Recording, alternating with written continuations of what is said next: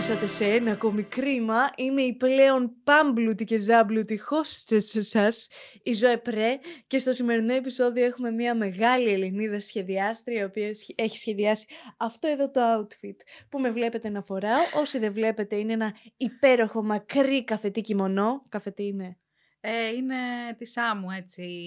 Όχι, εγώ στη Σάμου δεν έχω πάει. Πες μου άλλο. Του τσιμέντου, ας πούμε. Τζίνα Γεωργακοπούλου Δημητρακοπούλου βίντεος. Καλώς ήρθες, Τζίνα. Τι κάνεις? Καλά είμαι, εσύ? Καλά είμαι, θέλω να πάρω το σοβαρό μου ύφος σήμερα. Το σοβαρό ύφος γιατί? Έχεις έρθει στο Zoe Pre TV?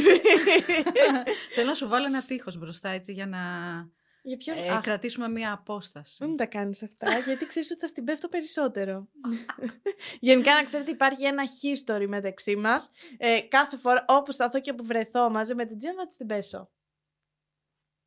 Τέλος πάντων. Λοιπόν, Τζίνα, καλώς ήρθες στο κανάλι. Καλώς σας βρήκα. Χαίρομαι πάρα πολύ. Το στούντιο είναι υπέροχο. Το είπα και πριν. Σε ευχαριστώ πάρα πολύ. Σοκ. Είναι τέλειο. Να σου πω γιατί σου αρέσει. Γιατί έχει πίσω το καπέλο σου. Ναι. Είναι υπέροχο. Γιατί το πέταξες? Γιατί το βαρέθηκα. Είμαι άνθρωπος που βαριέμαι πάρα πολύ εύκολα. Αυτό που λες είναι παράνοια. Δεν είναι παράνοια. Βαριέμαι όντως πάρα πολύ εύκολα και τα αντικείμενα ακόμα πιο εύκολα. Μπαίνω σπίτι της να μου δώσει μάσκες. Τις υπέροχες μάσκες της Capsule Athens. Θα βρείτε στην περιγραφή link για να τις αγοράσετε. Ή το Instagram για να τις αγοράσετε. Μπαίνω να μου δίνει μάσκες, μου μαγειρεύει μεσημεριανό κανονικότατα τύπου. Ενώ της λέω θα περάσω για 5 λεπτά, δεν έχω χρόνο. Μου φτιάχνει μεσημεριανό, μπρουσκέτες με τυριά, μοτσαρέλες και τέτοια. Και φεύγοντας μου λέει, αυτό το θες, θα το πετάξω. Και λέω εντάξει. Πάλι καλά που δεν μου δώσε και τον Αντώνη φεύγοντας. Θα στον έδινα. Άνετα. Τέλεια. Θέλω να σας πω να κάνετε subscribe για να ενημερώνεστε κάθε πότε θα ανεβαίνει καινούριο κρίμα, γιατί σας βλέπω ότι οι περισσότεροι που βλέπετε το κρίμα δεν είστε γεγραμμένοι σε αυτό εδώ το κανάλι, και πώς θα βλέπετε αν βγει επόμενο κρίμα αν δεν είστε γεγραμμένοι, Τζίνα? Σωστά, πρέπει να κάνετε εγγραφή οπωσδήποτε. Κάντε εγγραφή, πατήστε το καμπανάκι για να σας έρχονται ειδοποιήσεις και ακολουθήστε με σε όλα μου τα social media για να βλέπετε πράγματα τα οποία δεν τα βλέπετε εδώ. Όχι, σε βλέπω και είσαι πάρα πολύ κοντά στο μικρόφωνο και λέω Παναγία μου, τι θα πάθουν τα αυτιά του κόσμου αυτή τη στιγμή. Όχι, εντάξει, μην δίνεις σημασία, έχουμε καλό ηχοληπτή. Εντάξει. Τέλος πάντων, και τι ήθελα να πω. Α, ναι. Α, επίσης, ανεβήκανε όλα τα κρίματα στο Spotify. Οπότε πλέον μπορείτε να τα ακούτε εκεί. Θα βρείτε και εκεί link στην περιγραφή. Ας πάμε να ξεκινήσουμε όμως, γιατί έχω κάνει πολύ πρόμο. Ναι, πάντα είναι η αλήθεια. Συγγνώμη τώρα, πριν ξεκινήσουμε, ότι δεν ξέρω καν τι είναι αυτό το. Όχι, το Spotify ξέρω τι είναι, γιατί το έχω κατεβασμένο και είναι από τα αγαπημένα μου. Αλλά δεν ήξερα τι είναι το podcast. Πού πάει το podcast? Μόνο στο YouTube πάει. Είναι σαν ραδιοφωνική. Του διαβόλου πράγματα είναι αυτά. Είμαι σε αυτή τη βάση. Δεν είναι μόνο για το YouTube. Για το YouTube η αλήθεια είναι ότι λέγεται vidcast. Vidcast, γιατί είναι podcast αλλά με βίντεο. Τέλος πάντων, εμείς είπαμε να το βάλουμε και στο Spotify, γιατί το ζητήσατε. Έχω κάτι σαν θείος, γιατί το ζητήσατε πάρα πολύ. Και εμείς ποιοι είμαστε για να σας χαλάσουμε το χατήρι? Τίποτα, φοράω το πλούτο σήμερα και νιώθω, πώς το λέμε, ξεπασμένη. Θέλω να μου πεις 5 πράγματα για σένα που σου έρχονται στο μυαλό τσακμπάμ. 5 πράγματα, δεν είναι 5 πράγματα, είναι πολλά πράγματα. Ωραία, πες τα όλα, ξεκινά. Λοιπόν, είμαι η Τζίνα Δημητρακοπούλου, λοιπόν, και όχι Γεωργακοπούλου, όχι Βιντεοπούλου. Όχι κόρη του Πούλου, να φανταστώ. Έχω ξεκινήσει με το YouTube από το 2015. Έχω τελειώσει διακοσμήτρια, έχω τελειώσει αισθητικός, έχω δουλέψει σε αρχιτέκτονα αρκετά χρόνια, βγάζαμε σχέδια για σπίτια, έχω μάθει να κάνω πάρα πολλά πράγματα μέσα από εκεί. Και ήμουν πάντα λίγο ανήσυχο πνεύμα. Από πάρα πολύ μικρή μου άρεσε η μόδα. Μου άρεσαν τα ρούχα, ρε παιδί μου. Έφτιαχνα ρούχα για τις κούκλες μου που δεν είχα. Τέλειο. Δεν είχα, γιατί όποιος μου έφερνε κούκλα, μετά την επόμενη μέρα ο αδερφός μου της είχε βγάλει κεφάλια, πόδια, οπότε η κούκλα ήταν άχρηστη. Εγώ έκανα ότι έραβα κάποια μικρά ρουχαλάκια, τέλος πάντων. Έπλεκα κιόλας. Με είχε μάθει μαμά να πλέκω. Ναι. Ή ξέρει η μαμά σου να πλέκει? Η μαμά μου ξέρει να πλέκει και φτιάχνει καταπληκτικά πράγματα. Φτιάχνει τσάντες, φτιάχνει πουλόβερ, ό,τι της πεις το φτιάχνει σε πλεκτό. Και στο σχολείο ξεκίνησα να φτιάχνω και ρούχα για τον εαυτό μου. Ρούχα, νομίζω το είχα ακούσει στις ποδιές που είχες. Ναι, είχα φτιάξει μία ποδιά, πήγαινα πρέπει να ήταν η πρώτη Δευτέρα Λυκείου. Είχα φτιάξει μια ποδιά σαν αυτή που φορούσαν στις ταβέρνες, η οποία είχε όλο patchwork, δηλαδή είχα βρει υφάσματα παλιά, τα οποία τα είχα ενώσει και είχα φτιάξει μια ολόκληρη ποδιά την οποία τη φόραγα πάνω από καμπάνες παντελόνια. Και μιλάω τώρα για χρονολογία 1996 με 97. Θεέ μου. Κάπου εκεί. Ναι, και την κόζαρα στο σχολείο τη μόστραρα και όλοι με κοιτούσαν κάπως περίεργα. Τι φοράει αυτή. Τι είναι αυτό που φοράς. Και μετά από ένα μήνα έγινε trend στην Καλαμάτα αυτό. Έγινε trend η φωτιά. Άρα ήσουν trendsetter στο σχολείο. Εγώ δεν πίστευα ότι ήμουν trendsetter, αλλά μετά από τις φιλίες μου, από τις παρέες μου και όλα αυτά που άκουγα και μου έλεγαν «Α, πολύ ωραίο αυτό που φοράς, πολύ ωραίο εκείνο που φοράς», επειδή εγώ είμαι άνθρωπος που βαριέμαι πάρα πολύ εύκολα και δεν θεωρούσα τον εαυτό μου ότι έκανα trend, μου το έλεγαν οι άλλοι, οπότε μάλλον ναι, έτσι θα είναι. Ήξερες από μικρή ότι σου άρεσε πάρα πολύ να ασχολείσαι με τη μόδα, με τη διακόσμηση και γι' αυτό ακολούθησες αυτό το δρόμο. Πιο πολύ η μόδα με ενδιαφέρε, η διακόσμηση δεν με ενδιαφέρε τόσο πολύ, ήταν μια χάρη στους γονείς μου. Ήθελαν οι γονείς σου να γίνεις... Ναι, ήθελαν να πάω διακοσμήτρια, να ασχοληθώ με αρχιτεκτονικά και τέτοια πράγματα. Να σου πω όμως κάτι, το έχεις πάρα πολύ. Μου άρεσε πάρα πολύ γενικά. Αυτό, δηλαδή στην πορεία μου άρεσε. Το δούλεψε, ήταν μεγάλο σχολείο για μένα και μου έδωσε πολλά πράγματα, πολλές γνώσεις. Και στα ρούχα μπορεί. Κοίταξε, έχει να κάνει και με αυτό έτσι, γιατί είναι γύρω-γύρω από το καλλιτεχνικό κομμάτι όλο αυτό. Ναι. Οπότε σε βοηθάει και στα ρούχα στο να καταλάβεις τις γραμμές. Γι' αυτό έχεις τόσο καλό aesthetic. Δεν ξέρω αν οφείλεται εκεί. Να σου πω κάτι και για παλιά, και τα παλιά σου βίντεο είχαν ωραίο aesthetic, που εντάξει, όλα τα βίντεο στο ελληνικό YouTube ήταν λίγο τρας, από την άποψη ότι αν τα συγκρίνεις τότε με τώρα, σίγουρα υπάρχει μια διαφορά αισθητικής τεράστια. Ναι, από τότε πιστεύω, αυτό ήθελα για αρχή, να έχω μια καλή αισθητική στα βίντεό μου. Την είχες όμως. Ναι, θέλω να πιστεύω ότι την είχα. Δεν ήμουνα βέβαια ποτέ ευχαριστημένη και ποτέ δεν είμαι ευχαριστημένη. Αυτό... Θέλω το κάτι παραπάνω. Αυτό είναι το σωστό, Τζίνα. Oh. Από τι δουλειές έχεις περάσει? Από τη στιγμή που μου είπες ότι έχεις σπουδάσει όλα αυτά, θα ήθελα λίγο να μάθω το backstory σου, γιατί εγώ σε βλέπω σαν μια πλούσια και εξυπασμένη γυναίκα που... Εντάξει, άμα την ξέρεις την Τζίνα, είναι καμία σχέση. Καμία. Δηλαδή, αν δει κάποιος στο Instagram σου και δεν σε ξέρει, θα πει αυτή είναι εκατομμυριούχος.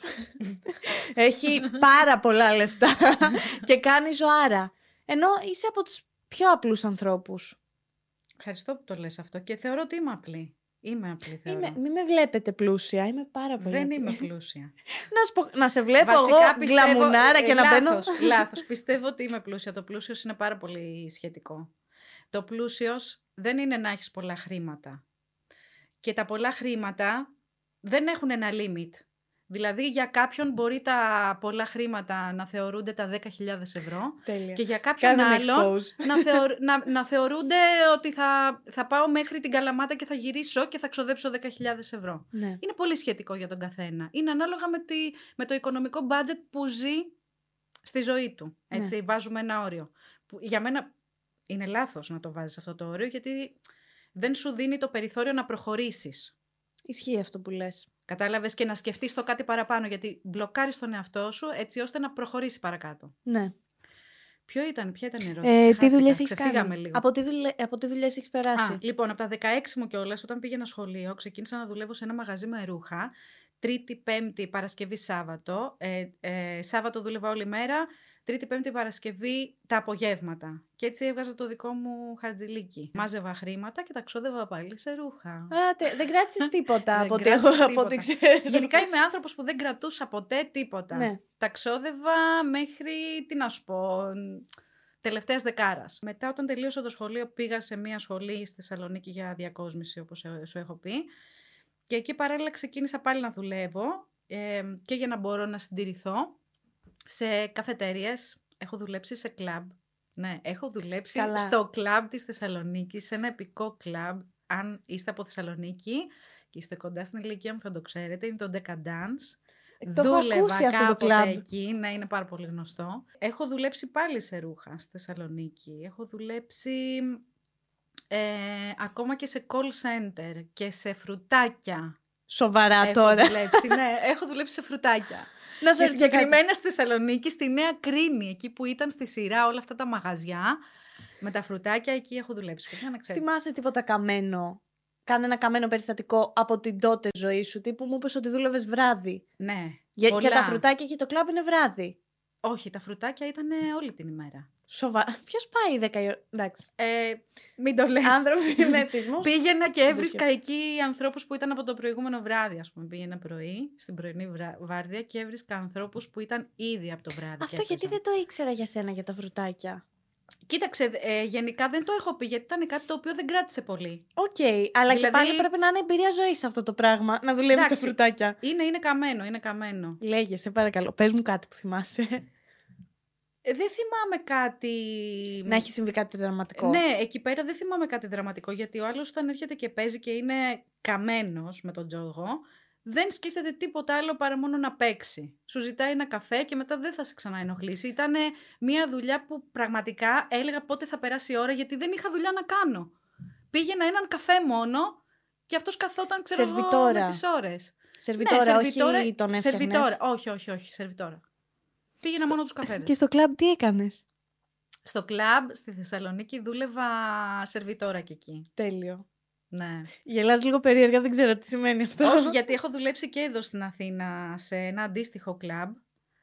Στην Πλατεία Σωμάτων ήταν αυτό. Στο Λαβ. Πάρα πολλοί στην ηλικία μου θα το ξέρουν. Και εκεί δούλευα μπαρ. Ήσουν μπαργούμαν. Ναι. Έφτιαχνες κοκτέιλ? Κοκτέιλ όχι. Εντάξει, δεν ήταν ποτά. Για κοκτέιλ, ήταν τύπου after. Ποτά. Κατάλαβα, οκ. Ναι, ένα gin tonic, ας πούμε. Ναι, ναι. Αν σου δινόταν ευκαιρία, θα το ξανακάνεις αυτό? Όχι. Για ένα βράδυ. Δεν σου λείπει καθόλου αυτή η ζωή? Όχι, που είχες τότε? Όχι, δεν μου λείπει καθόλου. Τη νύχτα τη συχαίνομαι γενικά. Δεν μου άρεσε ποτέ η νύχτα. Ήμουνα πάντα πρωινός τύπος. Ναι. Απλά το έκανα από ανάγκη. Okay. Επειδή εκείνη την περίοδο δεν έβρισκα τη δουλειά που ήθελα, αναγκαστικά πήγα και δούλεψα νύχτα. Ναι. Και θεωρώ ότι υπάρχουν δουλειές. Δηλαδή, αν δεν υπάρχει κάτι που θέλεις εκείνη τη στιγμή να κάνεις, υπάρχει κάτι άλλο που θα σε βοηθήσει. Για αυτό το λίγο χρονικό περιθώριο που θα είσαι άνεργος να βγάλεις τα προς το ζήν. Δεν είναι ότι περιμένεις ότι θα βγεις από την, πώς λέγεται, διακόσμηση, ναι, τέλος πάντων, και κατευθείαν, αν δεν δουλέψω διακόσμηση δεν θέλω να δουλέψω. Όχι, σε καμία περίπτωση. Πάλεψες πολύ. Ναι, ναι, σε καμία περίπτωση. Δεν έμεινα ποτέ χωρίς δουλειά. Ερώτηση, οι γονείς σου ήταν ποτέ σε φάση, έλα βρε κορίτσι μου, μην δουλεύεις τώρα βράδυ, θα καλύψουμε εμείς? Βράδυ, ναι. Δεν το είχα πει ότι δούλευα βράδυ. Ήταν από άκρα μυστικότητα, κάτω από άκρα μυστικότητα όλο αυτό. Μαμά, πάω για ύπνο. Μάσκαρα. Μάσκαρα, τακουνάκι. Ναι. Καλά, τακουνάκι δούλευα με 12 πόντα όλη τη νύχτα. Όρθια στο μπαρ. Γι' αυτό και αυτό το πόδι, το γυμνασμένο, ναι, αγάπη, το εξαιρετικό. Έτσι τα γυμνάζουμε τα ποδαράκια. Και η αισθητική πώς προέκυψε? Την αισθητική δούλευα καταρχάς στην Καλαμάτα σε έναν αρχιτέκτονα.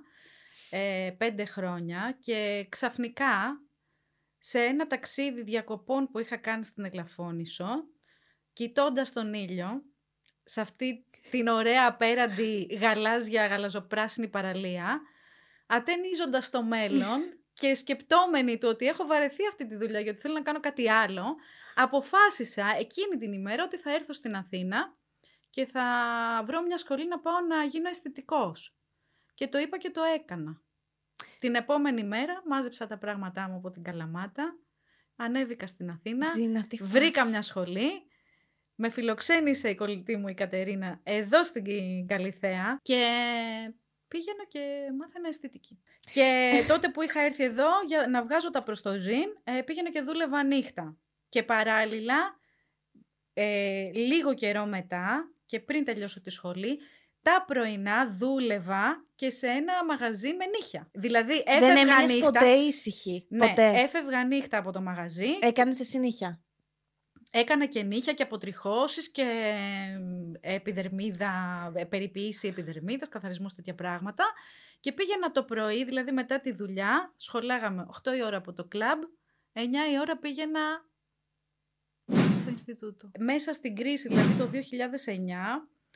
συστεγάστηκα σε ένα κομμωτήριο και έκανα εκεί τα δικά μου πράγματα, δηλαδή άνοιξα μπλοκάκι δικό μου και τα λοιπά, ήταν μια επιχείρηση δικιά μου καθαρά, απλά στεγαζόμασταν με ένα κομμωτήριο και επειδή έπεσε όλο το θέμα επάνω στην κρίση, στο Κολονάκι τώρα λέμε έτσι, το Κολονάκι νέκρωσε, στο Κολονάκι δεν είχε καθόλου δουλειά και δεν μπορούσα να πληρώνω τα βασικά, δηλαδή τα λειτουργικά έξοδα δεν μπορούσα να τα πληρώνω, οπότε το έκλεισα στα 2 χρόνια.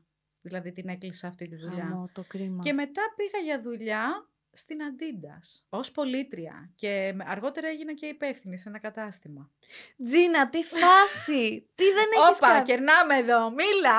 Α, δεν το είδα. Εγώ το βλέπω μπροστά μου.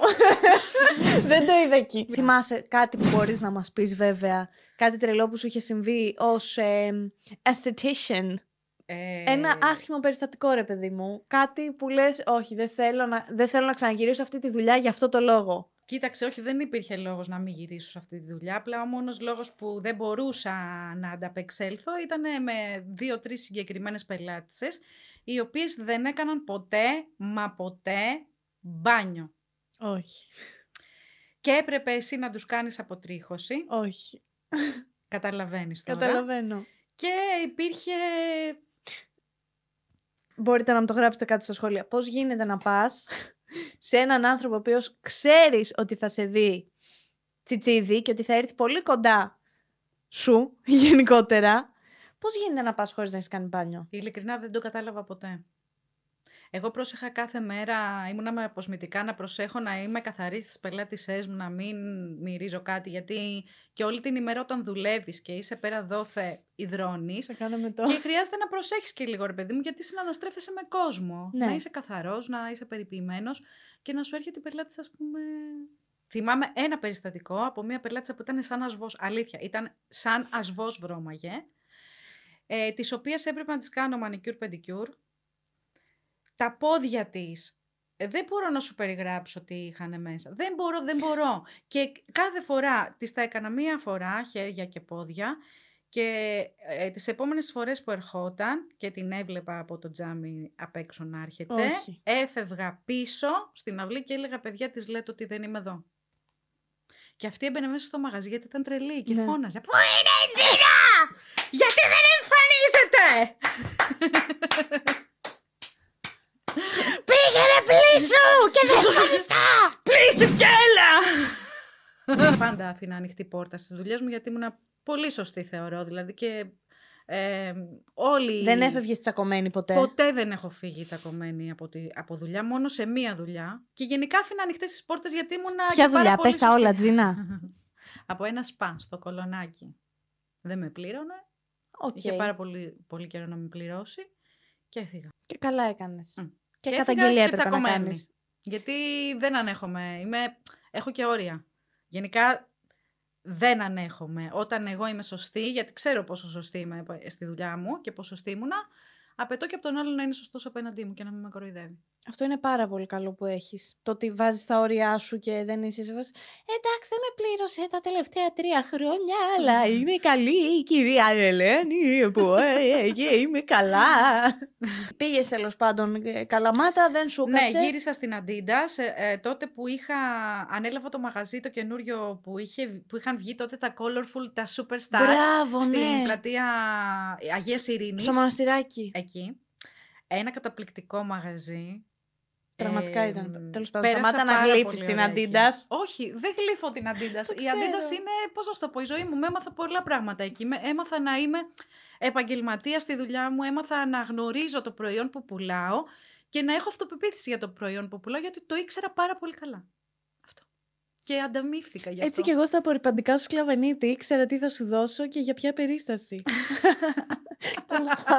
Σαντ, αλλά να σου πω κάτι. Τέλειο. Εγώ ήξερα να σου πω πως θα βγάλεις λεκέδες χωρίς να πάρεις προϊόντα που έχουν 10 ευρώ.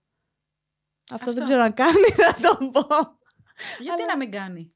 Εντάξει, ότι δεν πούλαγα ό,τι να είναι, ήξερα να τα πουλήσω. Τέλος πάντων, έλα. Μα και η σημασία έχει ότι ένας καλός υπάλληλος δεν σημαίνει ότι απαραίτητα πρέπει να πουλήσει κάτι.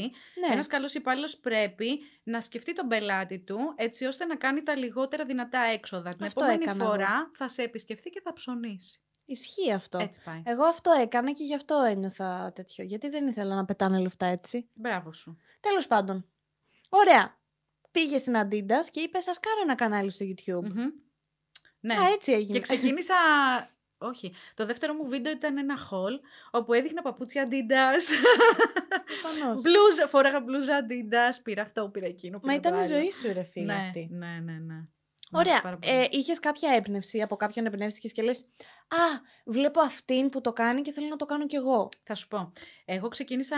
Δεν ήξερα τι ήταν το YouTube. Δεν είχα ιδέα. Έκανα μια μέρα αναζήτηση στην Google και έψαχνα κάτι για μακιγιάζ. Δεν θυμάμαι, για ένα μακιγιάζ. Και μου πετάει ένα βιντεάκι από το YouTube της Candy Johnson. Αμερικανή. Ξέρεις την Candy Johnson. Είναι από τις πιο καλές. Do I look like I know her? Ναι, σε βλέπω κάπως. Λοιπόν, άμα δεν ξέρεις την Candy Johnson, όχι, δεν ξέρεις τίποτα. Λόγω μακιγιάζ και καλά. Okay. Επειδή μου λες ότι ήταν YouTube, μοιάζει να την ξέρω την κυρία. Εντάξει, τώρα τουλάχιστον που βλέπεις και λίγο, ρε παιδί μου, κανένα Τζέφρι. Δεν βλέπεις Τζέφρι. Τζέφρι έβλεπα, τον έχω σταματήσει. Okay. Τέλος πάντων, ανακαλύπτω την Candy Johnson, βρίσκω κάτι μακιγιάζ. Α, τι ωραία που υπάρχουν αυτά τα βίντεο. Πού υπάρχουν, γιατί είναι εκεί. Και ξεκίνησα τώρα να ανακαλύπτω το YouTube έτσι. Μετά ανακάλυψα κάποιες άλλες. Kathleen Lights, Daisy Perkins και λέω, αχ, γιατί δεν υπάρχει αυτό στην Ελλάδα. Θα μου άρεσε πάρα πολύ να κάνω κάτι τέτοιο. Και αποφασίζω να γράψω κάτι στα ελληνικά στην αναζήτηση και πέφτω μπροστά στη Βάνα, την Παπαδοπούλου. Η οποία έρχεται μετά καπάκι. Ναι, μια πολύ ωραία κοπέλα, έτσι τη βλέπω, με κόκκινα μαλλιά.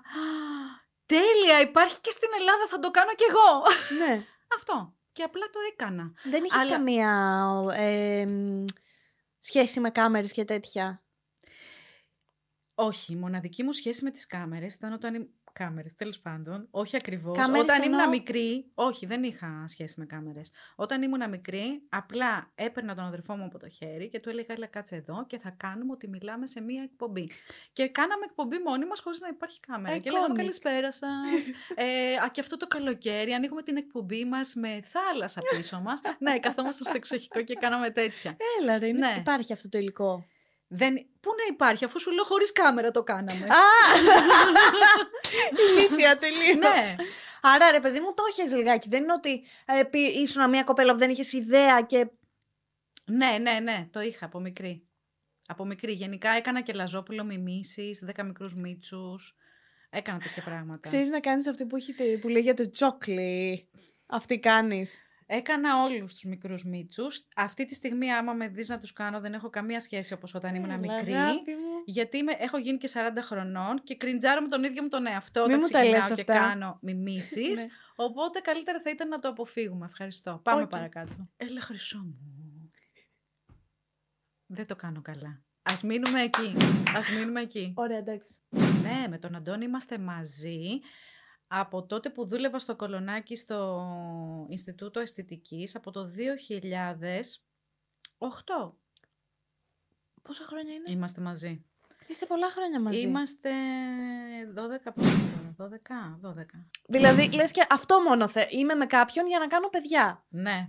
Αυτό είναι κρίμα που μας έχει περαστεί έτσι. Είναι πολύ κρίμα και ξεστή. Αυτό είναι μια ανάγκη που σου δημιουργείται από την οικογένεια. Σίγουρα. Γιατί έτσι μου είχε δημιουργηθεί και εμένα όταν ήμουν από μικρή. Του στυλ να μεγαλώσεις, να πας σχολείο, να σπουδάσεις, να βρεις κάποιον και να παντρευτείς και να κάνεις παιδιά. Αυτό σου περνάνε από την οικογένεια, ότι ο προορισμός σου τελικά... Δεν είναι μόνο από την οικογένεια αυτό. Και από την κοινωνία είναι και από το σχολείο είναι. Εμένα ήταν χωρισμένοι οι γονείς μου από τότε που γεννήθηκα. Ναι. Δεν είναι ότι ήταν η μάνα μου, άντε να μεγαλώσεις, να βρεις ένα καλό παιδί, να παντρευτείς, να κάνεις παιδιά. Ήταν ότι αυτό έβλεπα τριγύρω μου, οπότε αυτό που λες πολύ... Βασικά, νομίζω είναι στην κοινωνία, ήτανε μέχρι πριν, γιατί νομίζω τώρα έχει αλλάξει λίγο αυτό. Εντάξει, δεν έχει αλλάξει και τόσο. Δεν έχει αλλάξει και τόσο, αλλά σίγουρα τώρα εγώ έχω καταλάβει μεγαλώντας ότι μπορώ και να μην παντρευτώ. Μπορώ και να μην κάνω παιδιά. Ναι, από αυτή την άποψη ναι. Όταν ήμασταν μικρές, αυτό ήταν αυτονόητο νομίζω. Αυτονόητο. Ήταν αυτονόητο ότι πρέπει να παντρευτείς και να κάνεις οικογένεια. Ήταν ότι έτσι πρέπει να γίνει. Έτσι πρέπει να γίνει. Σε μια σειρά. Έχει έρθει και ο Δημήτρης Κουράκος στο στούντιο, γι' αυτό έγινε μια σύγχυση. Τώρα που είπαμε για παιδιά πριν από μισή ώρα, όταν κατάλαβες ότι δεν μπορείς, λόγω, για όσους δεν το ξέρουν τέλος πάντων, είχες ένα θέμα με τις οθήκες σου, mm-hmm. έκανες μία εγχείρηση και από τότε...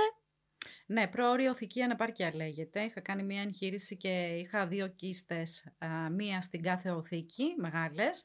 Αφαιρέθηκαν με χειρουργείο και σαρική τομή, μεγάλη. Και από τότε ξεκίνησαν οι οθήκες μου να συρρυκνώνονται. Οπότε έπαθα προώρια οθική ανεπάρκεια και έχω τα συμπτώματα της κλιμακτηρίου. Τα δηλαδή, έχεις ακόμη? Έχω, ναι. Έχω ακόμα, ναι. Και αυτά θα κρατήσουν τύπου για πάντα?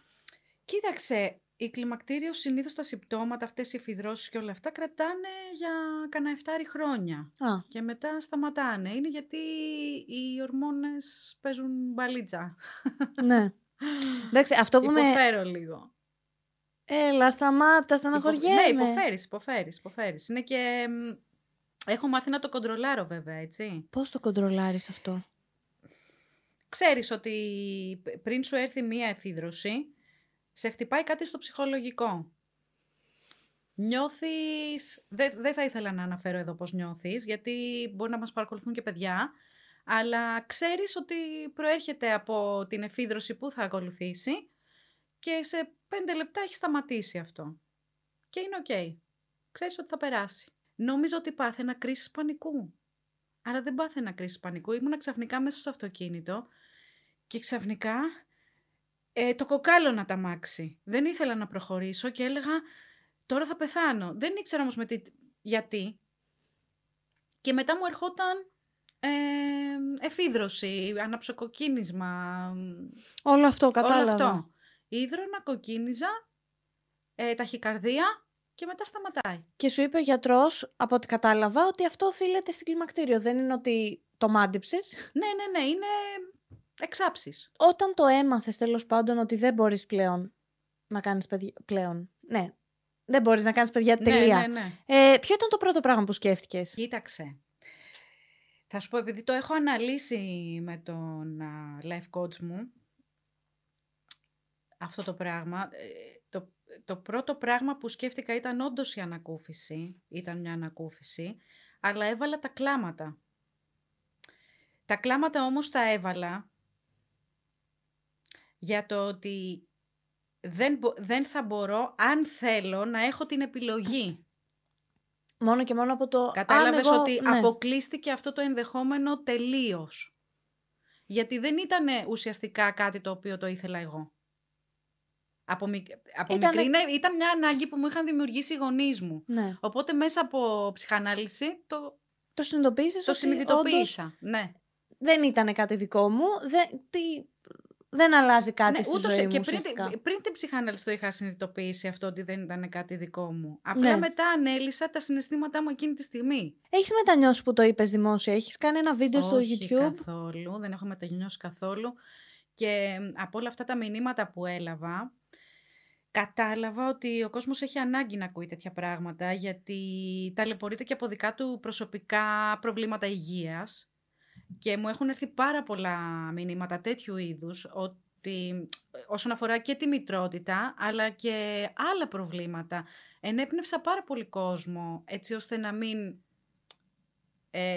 μην τον καταβάλει το πρόβλημα υγείας που έχεις. Και πολύ χειρότερα από μένα, έτσι. Ναι, κατάλαβα. Έχω στεναχωρηθεί πάρα πολύ με όλα αυτά τα μηνύματα που μου έχουν στείλει, αλλά χάρηκα γιατί έδωσα χαρά σε κάποιες γυναίκες εκεί έξω.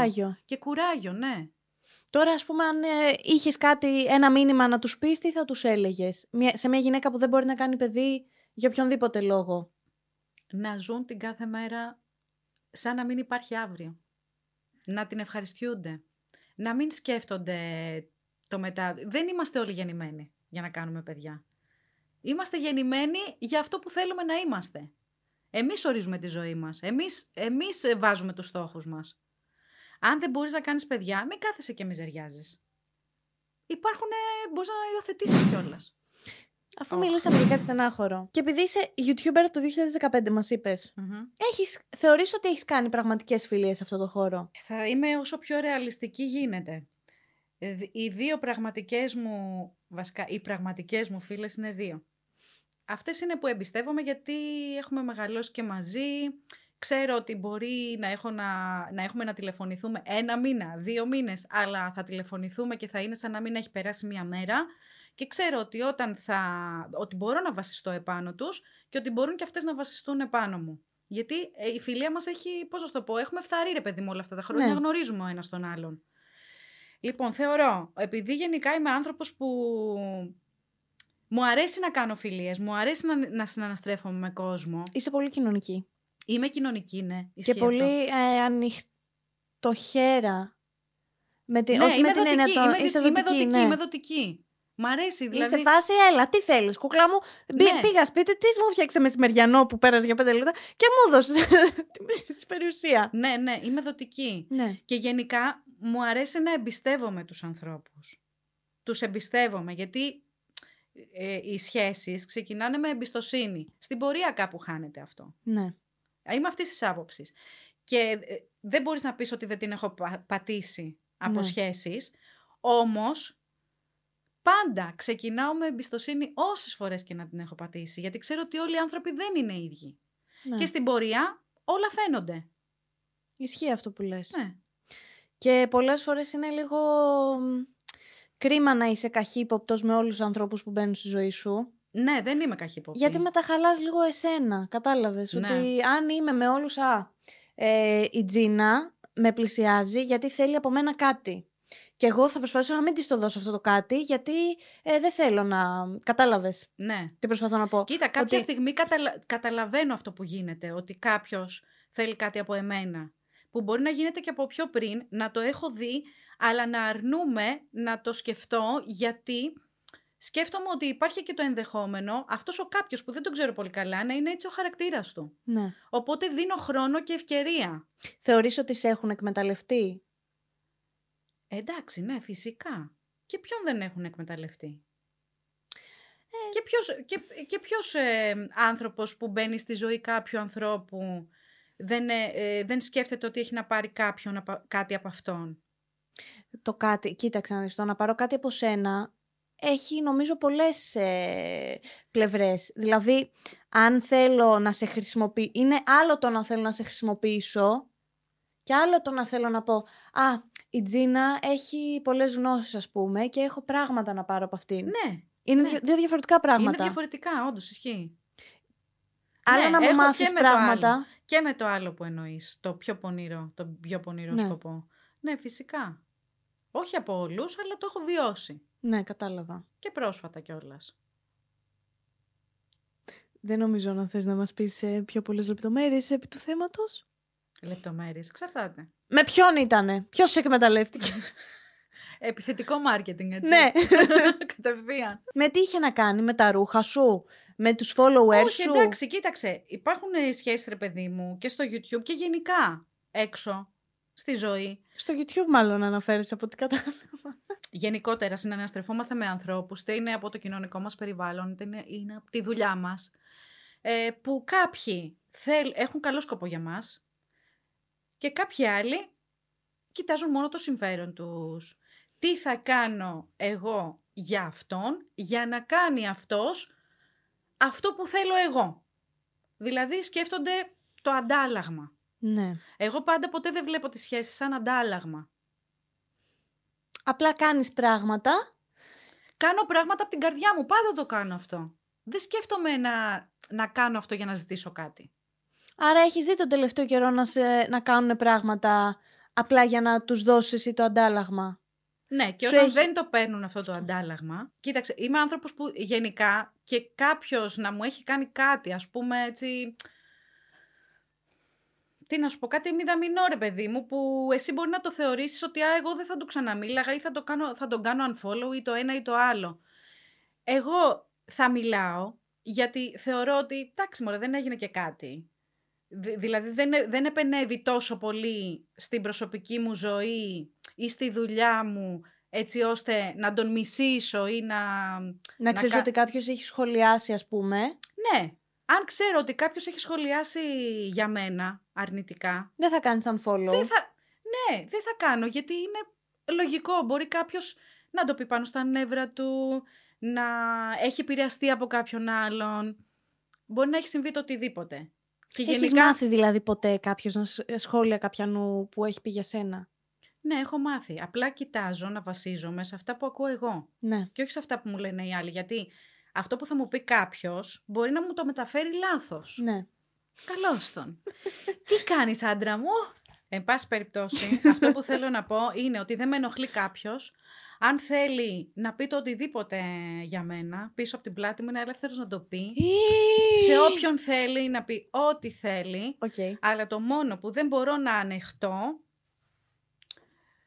και δύσκολα κάνω μπαν έναν άνθρωπο, δύσκολα, πολύ δύσκολα, πρέπει δηλαδή ο άλλος να επέμβει, να μπει μέσα στην άβρα μου, ρε παιδί μου. Όταν ο άλλος επηρεάσει τη δουλειά μου, π.χ. Ναι. Έτσι, εκεί έχει φάχη. Να σε ρωτήσω κάτι. Αυτό πιστεύεις ότι γίνεται από ζήλια? Κοίταξε, έχει να κάνει και με τη ζήλια. Το κράξιμο έχει να κάνει με τη ζήλια. Το κράξιμο, τι, το hate εννοείς? Γενικότερα. Ναι. Η σχόλια στο YouTube ή hate από άλλους YouTubers, ξέρω εγώ, να ακούς κακά πράγματα. Ναι. Κοίταξε, πολλές φορές θέλουμε να υποβαθμίσουμε κάποιον για να φανούμε εμείς ότι είμαστε πιο ψηλά. Έχουμε την ανάγκη να το κάνουμε. Πιστεύω ότι γι' αυτό γίνεται, γιατί νιώθεις σε μειονεκτική θέση όταν το κάνεις αυτό. Εάν δεν είσαι σε μειονεκτική θέση... Αν είσαι σίγουρη για τον εαυτό σου... Δεν θα βρίσεις κάποιον. Δεν θα πεις κάτι για κάποιον. Όταν νιώθεις ότι είσαι σε πλεονεκτική θέση και έχεις την αυτοπεποίθηση. Πώς πιστεύεις ότι μπορεί να επηρεάσει τη δουλειά σου το αρνητικό σχόλιο κάποιου, ας πούμε? Ο μόνος τρόπος που μπορεί να επηρεάσει τη δουλειά μου είναι να πάει και να μιλήσει με εταιρείες που συνεργάζομαι. Σου έχει συμβεί αυτό? Γιατί το είπες πολύ σίγουρα. Ναι. Αλήθεια? Ναι, σε αυτό αναφερόμουν πριν. Δηλαδή, όταν πας και μπαίνεις μέσα στη δουλειά μου, δεν με ενδιαφέρει, μπορεί να έχεις μιλήσει στον Κουράκο άσχημα για μένα, να έχεις μιλήσει στη Ζωή άσχημα για μένα, δεν θα με νιάξει. Γιατί πολύ απλά σε κατουράω, χέστηκα, δεν με νοιάζει η άποψή σου. Τίτλος του βίντεο, ναι. Σε κατουράω, χέστηκα, δεν με νοιάζει η άποψή σου. Ναι, και δεν θα μπω στη διαδικασία... να ζητήσω το λόγο. Ποτέ. Γιατί μίλησες έτσι για μένα. Δεν θα μπω σε αυτή τη διαδικασία. Αλλά όταν επέμβεις στη δουλειά μου μέσα, εκεί τελείωσες. Και όχι τελείωσες ότι θα σου κάνω κάτι. Χι. Σε βγάζω από τη ζωή μου. Ναι, χι. Δεν βγαίνεις ποτέ να κάνεις δράμα μόνη σου στο YouTube, ας πούμε? Ένα βίντεο που λες addressing the drama. Γενικά όχι. Ειδικά θα μπορούσα. Αλλά για να το κάνω αυτό, θα έπρεπε να υπάρχει ένας πάρα πολύ σοβαρός λόγος. Θεωρώ ότι δεν είναι, η Τζίνα είπε για μένα ότι είμαι άσχημη. Όχι, τέτοια στήση. Όχι, θα έπρεπε να υπάρχει σοβαρός λόγος, και αν υπήρχε σοβαρός λόγος να είσαι σίγουρη ότι δεν θα με εμπόδιζε τίποτα για να το κάνω. Πολύ σοβαρή είμαι. Ναι, έχω πάρει το σοβαρό μου το λόγο. Καλά κάνεις και έχεις πάρει το σοβαρό στο ύφος. Θεωρείς ότι σε έχουν ζηλέψει άλλοι YouTubers για τη ζωή που κάνεις? Τη ζωή που κάνεις εννοώ για την εικόνα σου γενικότερα, ρε παιδί μου. Για το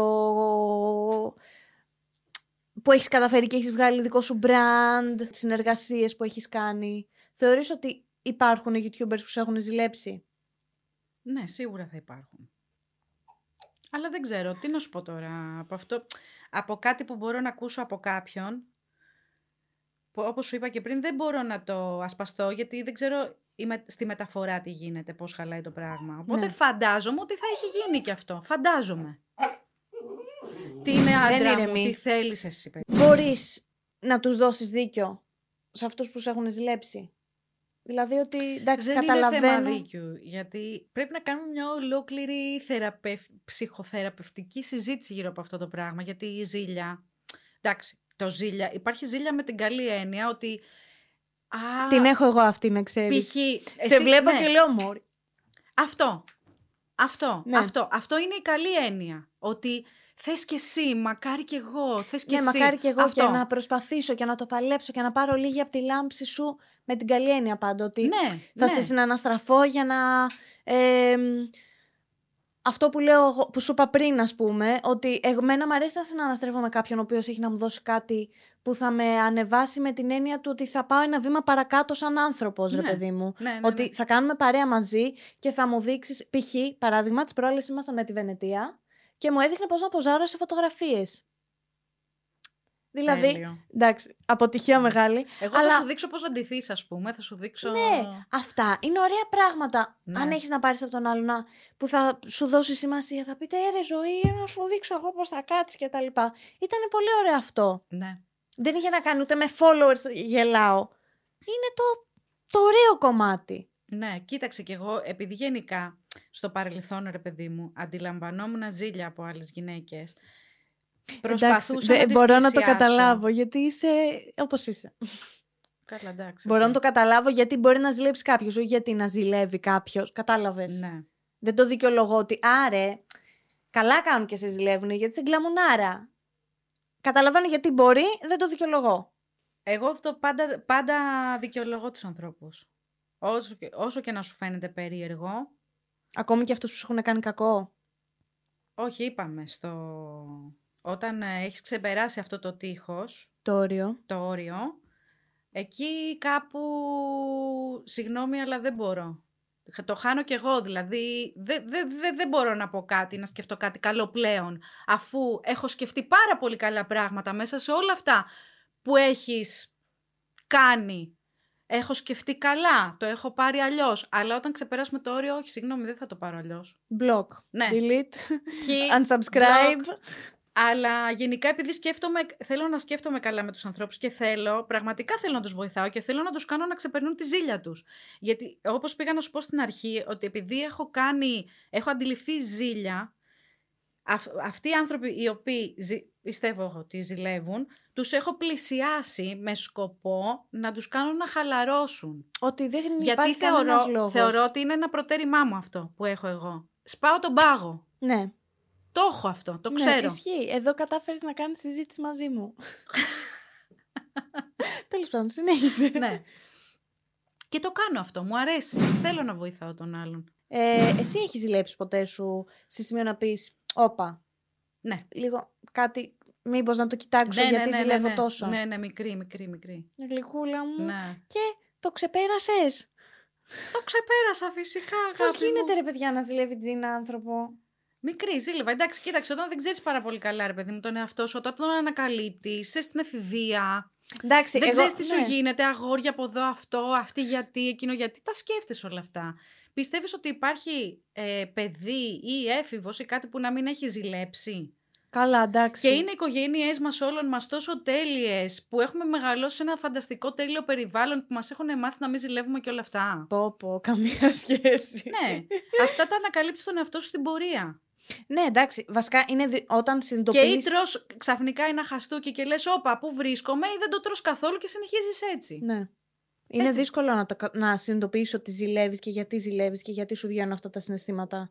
Από την άποψη. Όχι, ζηλεύω.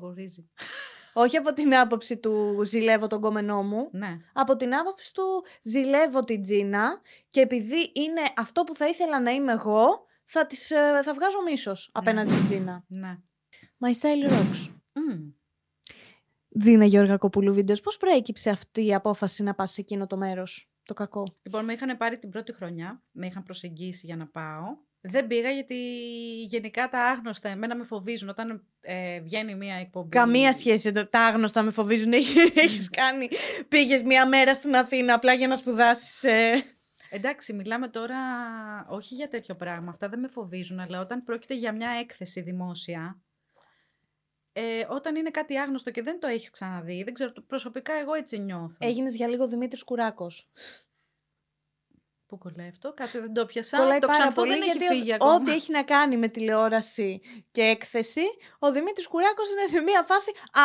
Δεν ξέρω, τρας. Να το ψάξω. Να το ναι, όλα είναι τρας για τον Κουράκο. Όλα είναι τρας. Τέλος πάντων. Καλά, εντάξει, όχι... Έχει αυτό στα δίκια του, έτσι. Έχει τους λόγους του. Ναι. Δεν κρίνω αυτό τώρα, ναι. Αυτό πάει για πλάκα. Κοίτα, όχι αυτή η εκπομπή που ήμουνα εγώ δεν είχε μία δόση τρας. Προφανώς και είχε. Αλλά το θέμα είναι εσύ πώς θα το χειριστείς το πράγμα. Ωραία. Για πες λοιπόν, μας λίγα. Τη δεύτερη χρονιά, είπα όχι την πρώτη χρονιά, γιατί δεν ήξερα πώς θα είναι αυτό το format της εκπομπής, δεν ήξερα πώς θα βγει. Μόλις το είδα, έτσι μου άρεσε, το έβλεπα, ήμουνα φανατική. Και τη δεύτερη χρονιά με ξαναπροσέγγισαν και πήγα. Ήσουν φανατική, sorry παιδιά, απλά το έβλεπα φανατικά, μου άρεσε. Ποια ήταν αγαπημένη σου? Δεν το έχω δει ποτέ, ό,τι και να μου πεις δεν ξέρω. Έτσι το πά. Ωραία. Από το πρώτο. Ναι. Δεν είχα κάποια αγαπημένη. Ποια ήταν αγαπημένη? Από το δεύτερο, η Τζίνα Βίντεος. Κωνσταντίνα Σουλτάτη. Θα σου πω άλλη. Η Ιωάννα. Η Σιαμπάνη. Δεν ξέρω. Από ό,τι ξέρω, σου δίνανε τα λεφτά τα οποία δίνανε για ρούχα, ήταν τίποτα, ψίχουλα. 600 ευρώ την εβδομάδα. Για 6 outfit. Όπου του Γκαλά, το επεισόδιο, στον Γκαλά έπρεπε να πληρώσεις και 30 ευρώ για τους χορευτές. Για τους χορευτές, ναι. Αυτό για ποιο λόγο? Δεν ξέρω. Να πω κάτι. Sorry, για να σου κάνουν τη ζωή πιο δύσκολη. Ισχύει, άποψή μου βέβαια. Αυτή η εκπομπή είναι για αυτόν που θέλει να πάει και να αυτοπροβληθεί τελικά. Ναι. Και ξεκάθαρα. Είναι για να κάνω το ψώνιο μου. Θα πάω, θα τα σκάσω κιόλας. Δεν νομίζω ότι σου έδωσε κάτι σε χρηματικό. Όχι, δεν σου δίνει τίποτα. Ίσα-ίσα σου παίρνει. Εγώ είχα στην άκρη κάποια χρήματα, τα χάλασα όλα αυτά, γιατί προφανώς και δεν έφταναν τα 600 ευρώ budget για να ψωνίζω όλα αυτά. Δεν είχα και τότε επαφές με εταιρείες έτσι ώστε να μου δανείζουν ρούχα, οπότε αναγκαζόμουν να αγοράζω. Και ο χρόνος μου ήταν πάρα πολύ περιορισμένος. Είναι περιορισμένος, δηλαδή έχεις ένα τρέξιμο, ρε παιδί μου. Πρέπει να Και πίσω από αυτό, δηλαδή δεν είναι ότι είσαι απλά στην αγορά και ψωνίζεις όλη μέρα. Ναι, λένε όλα, αχ, τέλεια, αυτή είναι στην αγορά, ψωνίζει όλη μέρα. Όχι, δεν έχει καμία σχέση αυτό. Έχεις και το από πίσω, δηλαδή. Η παραγωγή σε βομβαρδίζει συνέχεια κάθε λεπτό με μηνύματα. Μπαίνουμε όλες μαζί σε μια ομάδα WhatsApp και εκεί ξεκινάει. Στείλτε μου τα κόνσεπτ. Πρέπει από πριν να έχεις σκεφτεί τα κόνσεπτ. Ναι. Και μετά θέλανε και από τα ρούχα που είχες πάρει την τιμή του κάθε ρούχου, γιατί τις γράφανε. Κανονική δουλειά ήταν αυτό, έτσι. Ναι. Κανονική δουλειά χωρίς να έχεις έσοδα. Προετοιμασμένος. Δηλαδή να ήθελες και άλλη μια μέρα να ψωνίσεις, αλλά έπρεπε σου λέει να αντέχεις από την προηγούμενη μέρα έτοιμα τα ρούχα. Όλα και όλες τις εβδομάδες. Και εσύ να μην ήξερες τι θα φορέσεις, να έχεις δώσει τα κόνσεπτ και να έπρεπε βάσει του κόνσεπτ που έχεις δώσει να τα πάρεις όλα αυτά. Τέλος πάντων, να μην στα πολυλογώ. Πιστεύεις σου έδωσε τίποτα? Κοίταξε, ναι, μου έδωσε followers, γιατί γι' αυτό πήγα. Followers, αυτό που ήθελα. Και με αναγνωρισιμότητα παραπάνω. Με αναγνωρισιμότητα, να με γνωρίσει ο κόσμος. Βγήκες στη Σκορδά.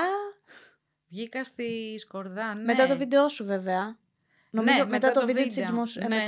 Ναι, το προβάλλανε στο κανάλι τους και μετά έκανα και μία συνέντευξη. Υπάρχει κανένα δράμα που δεν ξέρουμε εμείς backstage, ας πούμε?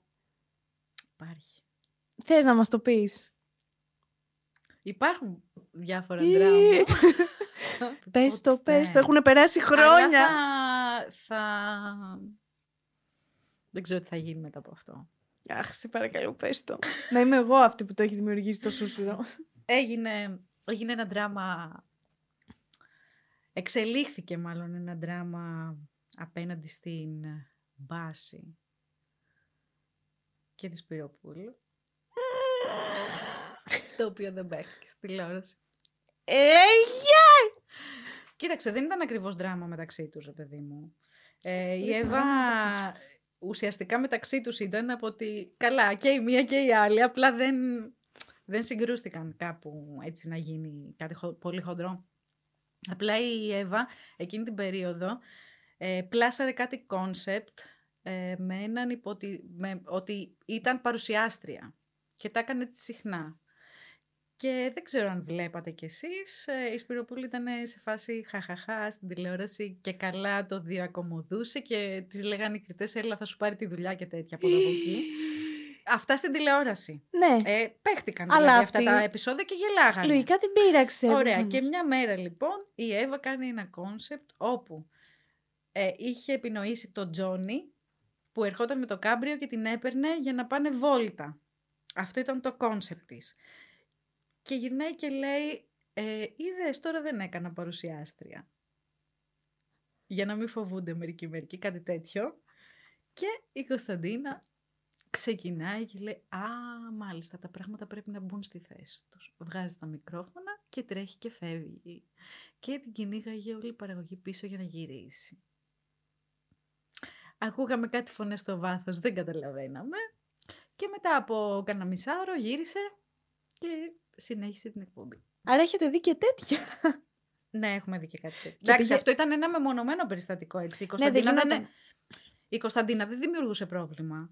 Απλά ήταν ένα περιστατικό το οποίο δεν έχει υποθεί ποτέ και δεν έχει παιχτεί ποτέ. Όπως και κάτι άλλο, ας πούμε, ένα τσακωμός που είχα εγώ με τον Κουδουνάρη, που τον έχω πει και στην τηλεόραση, δεν έχει παιχτεί ποτέ. Ναι. Εντάξει, και λογικό μου ακούγεται, γιατί υπάρχουν άλλα πράγματα από πίσω, να φανταστώ. Κοίταξε. Δεν θέλουν να δείξουν και κανονικούς τσακωμούς. Δεν είναι ανίτα πάνια. Θέλουν να δείξουν. Αλλά όταν έχει... Ο κριτής πρέπει να προστατεύεται. Όταν βγήκες από το My Style Rocks, ναι. Είδες να σε πλησιάζουν YouTubers και γενικά γνωστοί, τέλος πάντων, όχι απαραίτητα YouTubers, για να πάρουν λίγο από αυτό που είχες εκείνη την περίοδο. Εκείνη τη στιγμή όχι, δεν το αντιλήφθηκα, απλά το κατάλαβα μετά. Άρα ότι σου είχε συμβεί. Ναι. Υπήρξε κόσμος δηλαδή που «Α, τώρα...» Ναι, φάνηκε μετά αυτό. Γιατί ξέρεις τι, όλα καλά. Όταν βγαίνεις, σου μιλάει κόσμος, θέλει κάποιος να κάνει παρέα μαζί σου. Και όπως σου είπα και στην αρχή, εγώ εμπιστεύομαι τους ανθρώπους, αλλά στην πορεία φαίνονται όλα. Το κατάλαβα μετά, φάνηκε. Σε στεναχώρησε καθόλου αυτό ή... Όχι. Δεν το πήρες κατά. Όχι, δεν με στεναχώρησε, γιατί με κάποια άτομα τα οποία δεν έχω συναναστραφεί πολύ, δεν έχω την απέτηση να τους αρέσω πάντα. Ναι ρε παιδί μου, αλλά όταν βλέπεις ότι άλλος πάει να με εκμεταλλευτεί. Ναι. Ωραία, ας με εκμεταλλευτεί και... Μ' αρέσει όπως το βλέπεις. Ναι. Που δεν σε νοιάζει. Γιατί έχω παίζει να στεναχωριόμουν. Είναι για δικό του κακό. Αυτό δεν είναι για δικό μου, γιατί εγώ είμαι δοτικός άνθρωπος, μπορεί να με εκμεταλλευτεί όσο θέλει, εγώ δίνω πράγματα. Είναι για το δικό του το κακό, κακό στο δικό να κάνει. Το Capsule Athens, το οποίο το φοράω και είμαι πάρα πολύ περήφανη. Και σου γενικά, Τζίνα, να ξέρεις, αλήθεια σου λέω, τα ρούχα σου μου αρέσουν πάρα πολύ, όπως και οι μάσκες. Εντάξει, προφανώς, εγώ επειδή είμαι και λίγο πιο απλός άνθρωπος και δεν έχω άποψη πάνω στο στυλ μου, ιδιαίτερη τέλος πάντων, λίγο πιο δύσκολα θα φορούσα. Ναι, βέβαια, ναι. Από όλα αυτά που έχεις φτιάξει, να πω κάπου εδώ, η πιτζάμα νομίζω ήταν το πιο iconic. Ναι, οι πιτζάμες που είχα κάνει. Τρελάθηκα. Ναι. Λέω, αποκλείεται. Αντικατοπτρίζαν τον απόλυτο πλούτο. Να σου πω την αλήθεια, δεν το κάνω πάντα με σκοπό για να πουλήσω. Γιατί αν το είχα κάνει με αυτόν τον σκοπό, θα είχα πολύ φτηνά υφάσματα, πολύ φτηνές ραφές και όλα αυτά. Ναι, κάποια. Έχει πρόβλημα, παιδιά, φτιάχνει. Ναι. Και λέω, μην τη δείξεις αυτή, δεν θέλω να τη δίνω. Όταν νιώθω ότι μου φεύγει το τελευταίο, παθαίνω ένα σοκ. Θέλω πάντα να έχω κάτι backup, να κρατάω. Ναι. Νομίζω ότι θα το χάσω για πάντα. Δένομαι εγώ με τα πράγματα. Εγώ το παθαίνω αυτό. Ναι, δένομαι με τα πράγματα. Ωραία, μας έχεις πει πάνω κάτω πώς ξεκίνησες. Το έχουμε δει και στο off-cam, Δημήτρης Κουράκος, Black Velour, να πάτε όλοι να το δείτε, για το πώς αποφάσισες να ξεκινήσεις κτλ. Mm-hmm. Θέλω να μου πεις λίγο για το σήμερα. Όταν είχατε κάνει το off-cam, ήσουνα στη φάση που θα το ξεκινούσες. Ναι. Τώρα, μετά από ένας χρόνος έχει περάσει. Ναι, έχει περάσει ένας χρόνος. Τώρα κλείνουμε ένα χρόνο. Μετά από ένα χρόνο. Μέσα σε COVID. Μέσα σε... Δεν μπόρεσες να δώσεις τα ρούχα σε μαγαζιά, αν είχες αυτό το σκοπό τέλος πάντων. Δεν είχα αυτό το σκοπό. Ναι. Όχι. Σε επηρέασε καθόλου όλο αυτό? Βασικά, πώς έχεις βγει μετά από ένα χρόνο? Ήταν καλή η επένδυση που έκανες? Γιατί τότε θυμάμαι ότι έλεγες ότι επενδύω κάποια χρήματα, αν κάτσει έκατσε, αν δεν κάτσει. Ναι. That's life.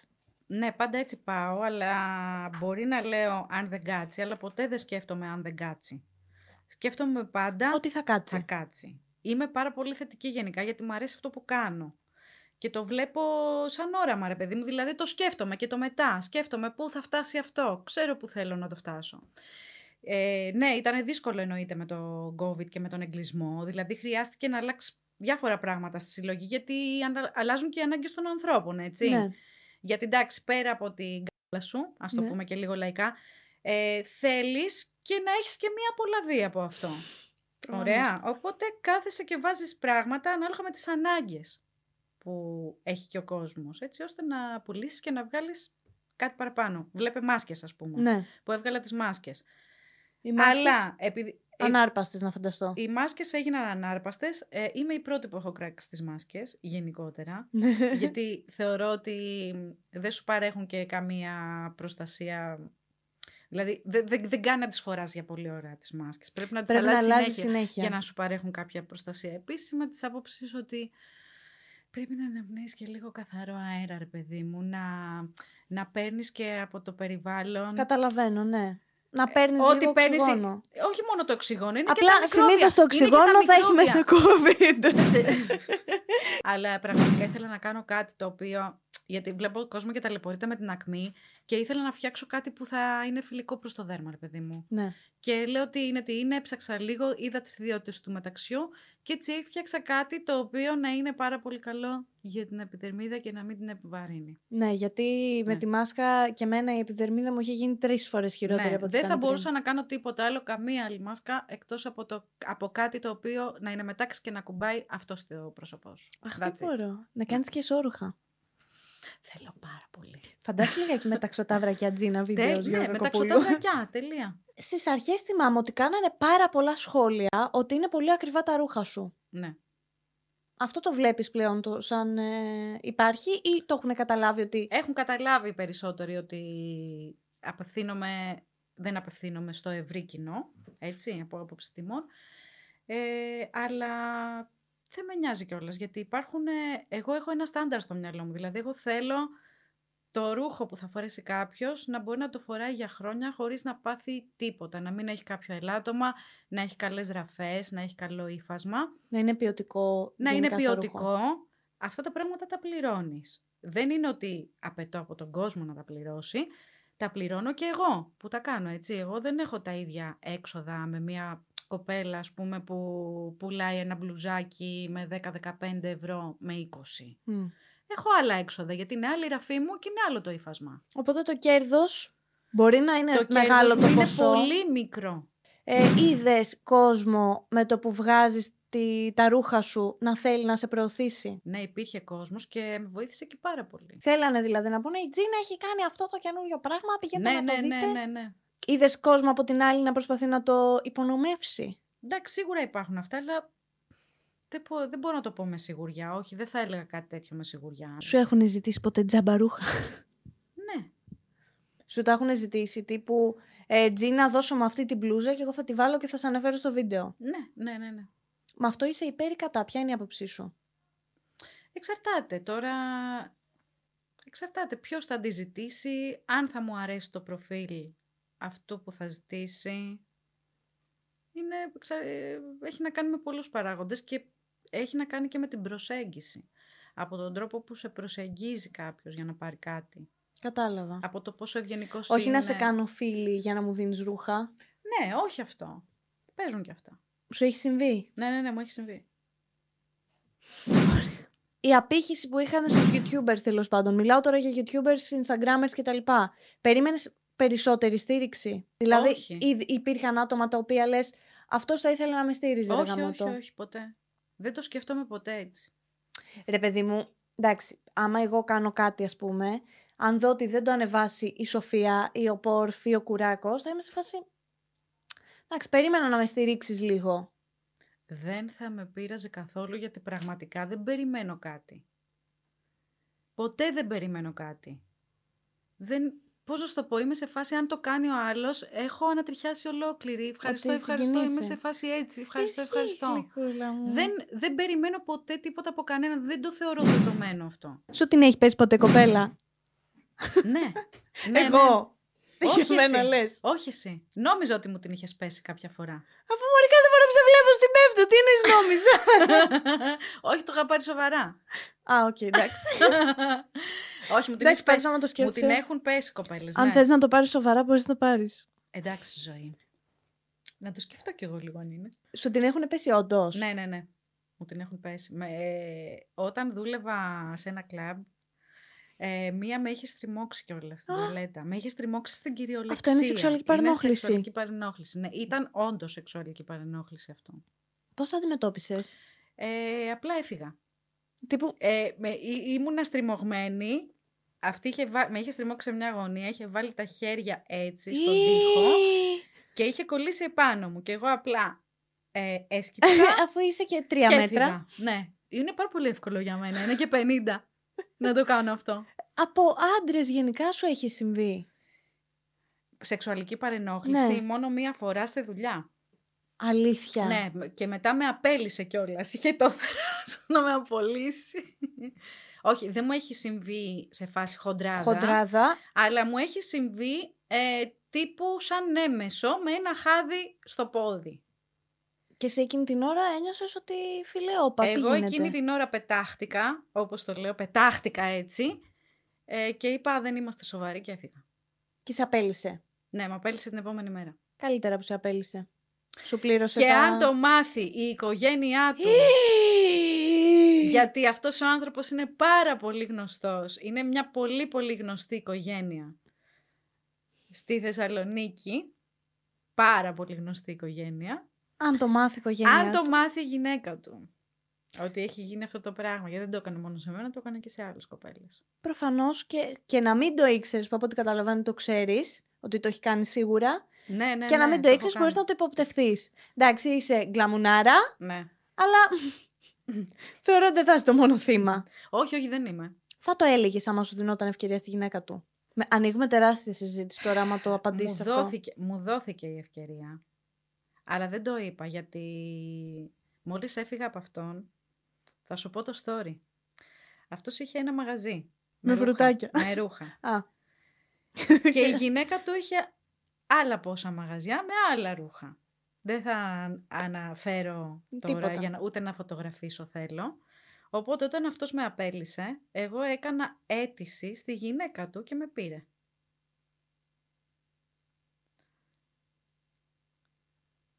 Και σου δόθηκε ευκαιρία ουσιαστικά να της το πεις. Ναι, φυσικά. Αλλά δεν ήθελες να καταστρέψεις? Δεν ήθελα να χάσω δουλειά, γιατί είχα πολύ ανάγκη από δουλειά και δεν ήθελα να το καταστρέψω αυτό, οπότε έκατσα και δούλεψα. Αν τώρα σου δινόταν ευκαιρία, πιστεύεις ότι είναι καλύτερο να το ξέρει η γυναίκα του? Από τη στιγμή που το έχει κάνει σε πολλές. Είναι καλύτερο να το ξέρουν οι πάντες, βασικά, να το ξέρει η εισαγγελέας. Εντάξει, εισαγγελέας, δεν ξέρω αν ήταν για εισαγγελέα αυτό, γιατί ουσιαστικά δεν ήταν κάτι το οποίο με εξανάγκασε να κάνω κάτι.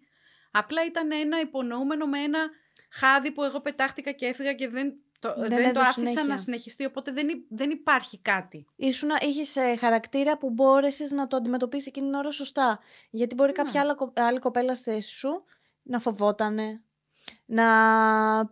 να φοβηθώ. Περίμενε. Ένα χάδι να σε κάνει να φοβηθείς. Θα σου πω. Να σε κάνει να φοβηθείς, να κάτσεις και να ανεχτείς τα παρελκόμενα, δηλαδή τα επόμενα. Είναι πολύ ψυχολογικό αυτό. Δηλαδή μπορεί εσύ να νιώθεις ότι δεν θέλω να τον κάνω να νιώσει άβολα. Κατάλαβες, μπορεί να έχεις θέματα δικά σου ότι δεν θέλω να νιώσει άβολο και τι συμβαίνει και τι κάνω τώρα και πού πάω. Και να είναι όλο μέσα στο μυαλό σου και όλος να προχωρήσει παραπέρα και σε ένα σημείο. Ναι, εξαρτάται το χαρακτήρα. Ναι, έχει να κάνει πολύ με τα βιώματα και το χαρακτήρα, το πώς το αντιμετωπίσει εκείνη την ώρα. Εξαρτάται το χαρακτήρα. Το ότι εσύ σηκώθηκες και έφυγες. Wow, iconic moment. Ναι, ήμουνα γενικά πολύ δυναμική. Γενικότερα, από πάντα, από πάρα πολύ μικρή ήμουνα δυναμική. Δεν άφηνα κανέναν να επέμβει στην άβρα μου. Ποια είναι τα μελλοντικά μου σχέδια, για να πάμε στο τι θα προτιμούσες? Να ασχοληθώ με αυτό που κάνω, με τα ρούχα μου. Θες να μείνεις ρούχα για πάντα? Ναι, τώρα για πάντα το σκέφτομαι. Γιατί ξέρεις πόσο βαριέμαι. Τι θα προτιμούσες, Τζίνα? Να έχεις πάντα ξεραμένη επιδερμίδα, ναι, ή να έχεις πάντα σπυράκια στη μύτη? Πάντα ξεραμένη επιδερμίδα. Γιατί, πώς θα δεν μ' αρέσουν τα σπυράκια στη μύτη. Δεν σου αρέσουν γενικότερα. Πάνω στη μύτη είναι στην πρώτη μόστρα το σπυρί. Είναι που είναι η μύτη μου στραβιά, να έχω και σπυριά. Όχι, συγγνώμη, προτιμώ την ξεραμένη επιδερμίδα. Ευχαριστώ. Μπορώ... θα έρχεται όμως άλλος και θα βλέπει να έχει. Όχι, θα την έκανα εγώ. Θα την είχα. Να είναι ξεραμένη ό,τι και να κάνεις. Όχι να τη φτιάξει, γιατί σπυράκια στη μύτη και αυτά τα κάλυψε με ένα κονσίλερ. Όχι, ξεραμένη επιδερμίδα, θα την πλάκωνα με βαζελίνη. Να συνεργαστείς με τον Versace, αλλά να σε μισούν όλοι. Να έχει σειρά, αλλά να σε συχαίνονται όλοι. ή να σε αγαπάει όλη η Ελλάδα και να πουλάς τα ρούχα σου στη Λαϊκή? Φυσικά το πρώτο. Χαίστηκα για το ποιος θα με αγαπάει και ποιος όχι. Όποιος θέλει. Τι να σου πω, ποιος θα θέλει να με μισήσει, ας με μισήσει. Αυτό περίμενα, θα σε δυσκόλευε λίγο? Όχι. Τα ρούχα μου στη Λαϊκή δεν πάνε γιατί με την καμία. Όχι. Να βρεις 500 μέσα σε βρώμικη δημόσια λεκάνη τουαλέτας ή να δηλώσει δημόσια ο Τραμπ ότι είναι θαυμαστή σου. Με mention στο Twitter κανονικά. Ξεκάθαρα. Για το 500 χαίστηκα. Άμα μου βάζεις 1 εκατομμύριο, εντάξει, να σου πω ναι. Για 500, όχι, το αφήνω εκεί. Δεν βάζω τα χεράκια μου μέσα εγώ εκεί για 500€. Αλλά ο Τραμπ να δηλώσει θαυμαστή σου. Ναι. Γιατί όχι, και εγώ είμαι θαυμάστριά του. Το λέω σοβαρά. Ναι. Να κυκλοφορήσει βίντεο στο... Γιατί τα γράφω αυτά. Ναι. Να κυκλοφορήσει βίντεο στο YouTube που κλάνεις δυνατά. Ναι. Και παίρνεις αυτόματα 400.000 followers, αλλά γίνεται χαμός. Ναι. Παντού παίζει κλανιά η δυνατή, η ξαμολυμένη της Τζίνας. Ή να μην καταφέρεις ποτέ να ξεπεράσεις 110.000. Το δεύτερο. Θα έχεις money 510.000 followers. Ναι, αλλά θα ήμουν γνωστή με μια κλανιά. Η κλανιάρα. Η Τζίνα η κλανιάρα. Να βρει καλεσμένο σου στο σπίτι τρίχα στο φαγητό του. Ναι. Του έχεις μαγειρέψει και έχει μέσα τρίχα. Ή να έχεις βρώμικο μπάνιο. Όταν θα είναι ο καλεσμένος εκεί, να πάει και να βρει, ας πούμε. Τρίχα στο φαγητό. Ναι. Απλά επειδή ξέρω ότι είσαι πολύ περήφανη με το φαγητό που μαγειρεύεις, γι' αυτό το λέω. Ναι. Τρίχα στο φαγητό, γιατί ξέρουν ότι. Κάνεις μπάνιο. Μια φορά. Τουλάχιστον αν είναι καθαρή η τουαλέτα, θα πει καθαρή ήταν αυτή, θα έτυχε η τρίχα στο φαγητό, κατάλαβες. Να ζεις την ίδια μέρα για 1 χρόνο ή να αφαιρεθούν 2 χρόνια από τη ζωή σου? Να αφαιρεθούν 2 χρόνια από τη ζωή μου. Εσύ τι θα έλεγες? Γιατί εγώ τη ζω την ίδια μέρα. Δεν θέλω να ζω την ίδια μέρα. Η ίδια μέρα δηλαδή, όχι, τρώω πατάτες στο φούρνο. Λούπα. Ναι. Όχι. Προτιμώ 2 χρόνια από τη ζωή μου και να ζω όπως γουστάρω κάθε μέρα και διαφορετικά και να κάνω ό,τι γουστάρω. Αν το σκεφτείς, τον τελευταίο χρόνο αυτό ζούμε. Κοίταξε, γενικά ζούμε σε μία λούπα, όχι μόνο τον τελευταίο χρόνο. Γενικά οι άνθρωποι έχουμε μία λούπα στη ζωή μας. Να σταματήσεις να δουλεύεις για πάντα και να έχεις 1.000€ το μήνα στην τράπεζα, αλλά δεν ξαναδουλεύεις ποτέ και κάθε μήνα έχεις 1.000€, ούτε παραπάνω ούτε λιγότερα. Ή να δουλεύεις μέχρι τα γεράματα. Να μην σταματήσεις ποτέ να δουλεύεις. Να δουλεύω μέχρι τα γεράματα. Μετά από όλη αυτή τη συνέντευξη, αυτό είναι το outcome. Να κάνεις έργο, να κάνεις κάτι έργο, να ευχαριστιέσαι. Ποια είναι η ευχαρίστηση στη ζωή σου? Εντάξει, τι στόχους μπορεί να έχεις μετά από το καθισιό, ας πούμε. Υπάρχουν άνθρωποι που δεν έχουν στόχους όμως. Και αυτό θα ήταν ιδανικό για αυτούς. Ναι, μπορεί. Ναι, εξαρτάται από την ιδιοσυγκρασία του κάθε ανθρώπου. Λοιπόν, Τζίνα, πάμε σε ερωτήσεις του κοινού. Ναι. Α, ναι, σε ρώτησε χθες το κοινό, Τζινάρα, πώς αντιμετώπισες όλους όσους έκριναν για την απόφαση να ξεκινήσεις δικό σου μπραντ? Δεν τους βλέπω. Στην αρχή το έπαιρνα λίγο στα υπόψη μου, το λάμπανα λίγο, γιατί κάπως στεναχωριόμουνα, γιατί μου πείραζαν το παιδί μου, αλλά μετά λέω, εντάξει, χέστο. Τόσα ξέρεις, τόσα λες. Μην τους βλέπεις καν. Και δεν τους βλέπω, όντως. Δηλαδή, είναι πολύ ωραία αντιμετώπιση αυτή όμως, γιατί δεν γεμίζει ψυχολογικά μετά από αυτό. Η εμπειρία σου από το My Style Rocks τελικά στο τέλος ημέρας ήταν ευχάριστη ή δυσάρεστη? Ευχάριστη. Άρα σου είχε μείνει ωραία στο μυαλό σου. Μου είχε μείνει πάρα πολύ ωραία στο μυαλό μου. Αν είχες μία άλλη δουλειά να κάνεις, παρατάς ό,τι έχεις κάνει στο παρελθόν, κάτι καινούριο, τι θα ήταν αυτό? Θα μπορούσα να φτιάχνω αξεσουάρα, ας πούμε, κοσμήματα, τέτοια πράγματα γύρω από αυτό το κομμάτι. Και μου αρέσουν και τα κεριά. Έχω σκεφτεί να. Τα λατρεύω τα κεριά. Έχω σκεφτεί να ξεκινήσω να φτιάχνω κεριά, αλλά τελείως διαφορετικά από ό,τι υπάρχουν στην αγορά. Άλλο πράγμα. Εντάξει, θα ήταν τέλειο αυτό. Άμα κάνεις να μου στείλεις κυβότιο, δεν το έχω πάρει ήδη να κάνω τα πρώτα μου δείγματα και, και ξεκινάω να φτιάχνω φόρμουλες από την επόμενη εβδομάδα να τις κάνω μόνη μου. Όντως τώρα. Ψάχνω, θα τρελαθώ. Ναι. My Style Rocks. Οι κριτές ήταν αληθινοί. Όχι, ήταν ρομπότ είναι η απάντηση δικιά μου. Τι εννοεί αν ήταν? Ναι, εννοεί αν ήταν η συμπεριφορά τους αληθινή. Αυτό θα εννοεί. Ναι. Λοιπόν, εγώ πιστεύω ότι η συμπεριφορά τους, ναι, ο τρόπος που μιλάνε είναι αληθινός, είναι στο στυλ τους, αλλά υπάρχει μια καθοδήγηση. Εδώ. Κατάλαβα. Από αρχή συντάκτη. Ναι, του τύπου υπάρχει μια καθοδήγηση. Γενικά, οτιδήποτε show βλέπετε στην τηλεόραση, δεν αφήνεται στην τύχη. Υπάρχει μια σκηνοθεσία, υπάρχει μια καθοδήγηση. Υπάρχουν άνθρωποι οι οποίοι είναι ψυχολόγοι και σε βοηθούν έτσι ώστε να δημιουργήσεις κάτι το οποίο θέλεις να βγει προς τα έξω. Ωραία, και τελευταία ερώτηση. Έτσι, από πορεία. Ποιον θα θέλεις να δεις αυτό το κρίμα καλεσμένου σε επόμενα επεισόδια? Τη Βάνα Παπαδοπούλου. Εκτός από τη Βάνα Παπαδοπούλου που περιμένεις στο λόμπι. Στο λόμπι. Στο λόμπι, κλαίω. Ποιον θα ήθελα να δω? Ναι, έναν που θα θέλεις να δεις. YouTuber γενικά. Οτιδήποτε. Δεν φέρνω μόνο YouTubers εδώ. Το Κυριάκο. Και εδώ κλείνει το podcast. Ευχαριστούμε πάρα πολύ που είδατε αυτό το επεισόδιο. Τζίνα, σε ευχαριστώ. Και εγώ ευχαριστώ πάρα πολύ. Μου άρεσε πάρα πολύ. Και εμένα μου άρεσε πολύ. Πέρασα τέλεια.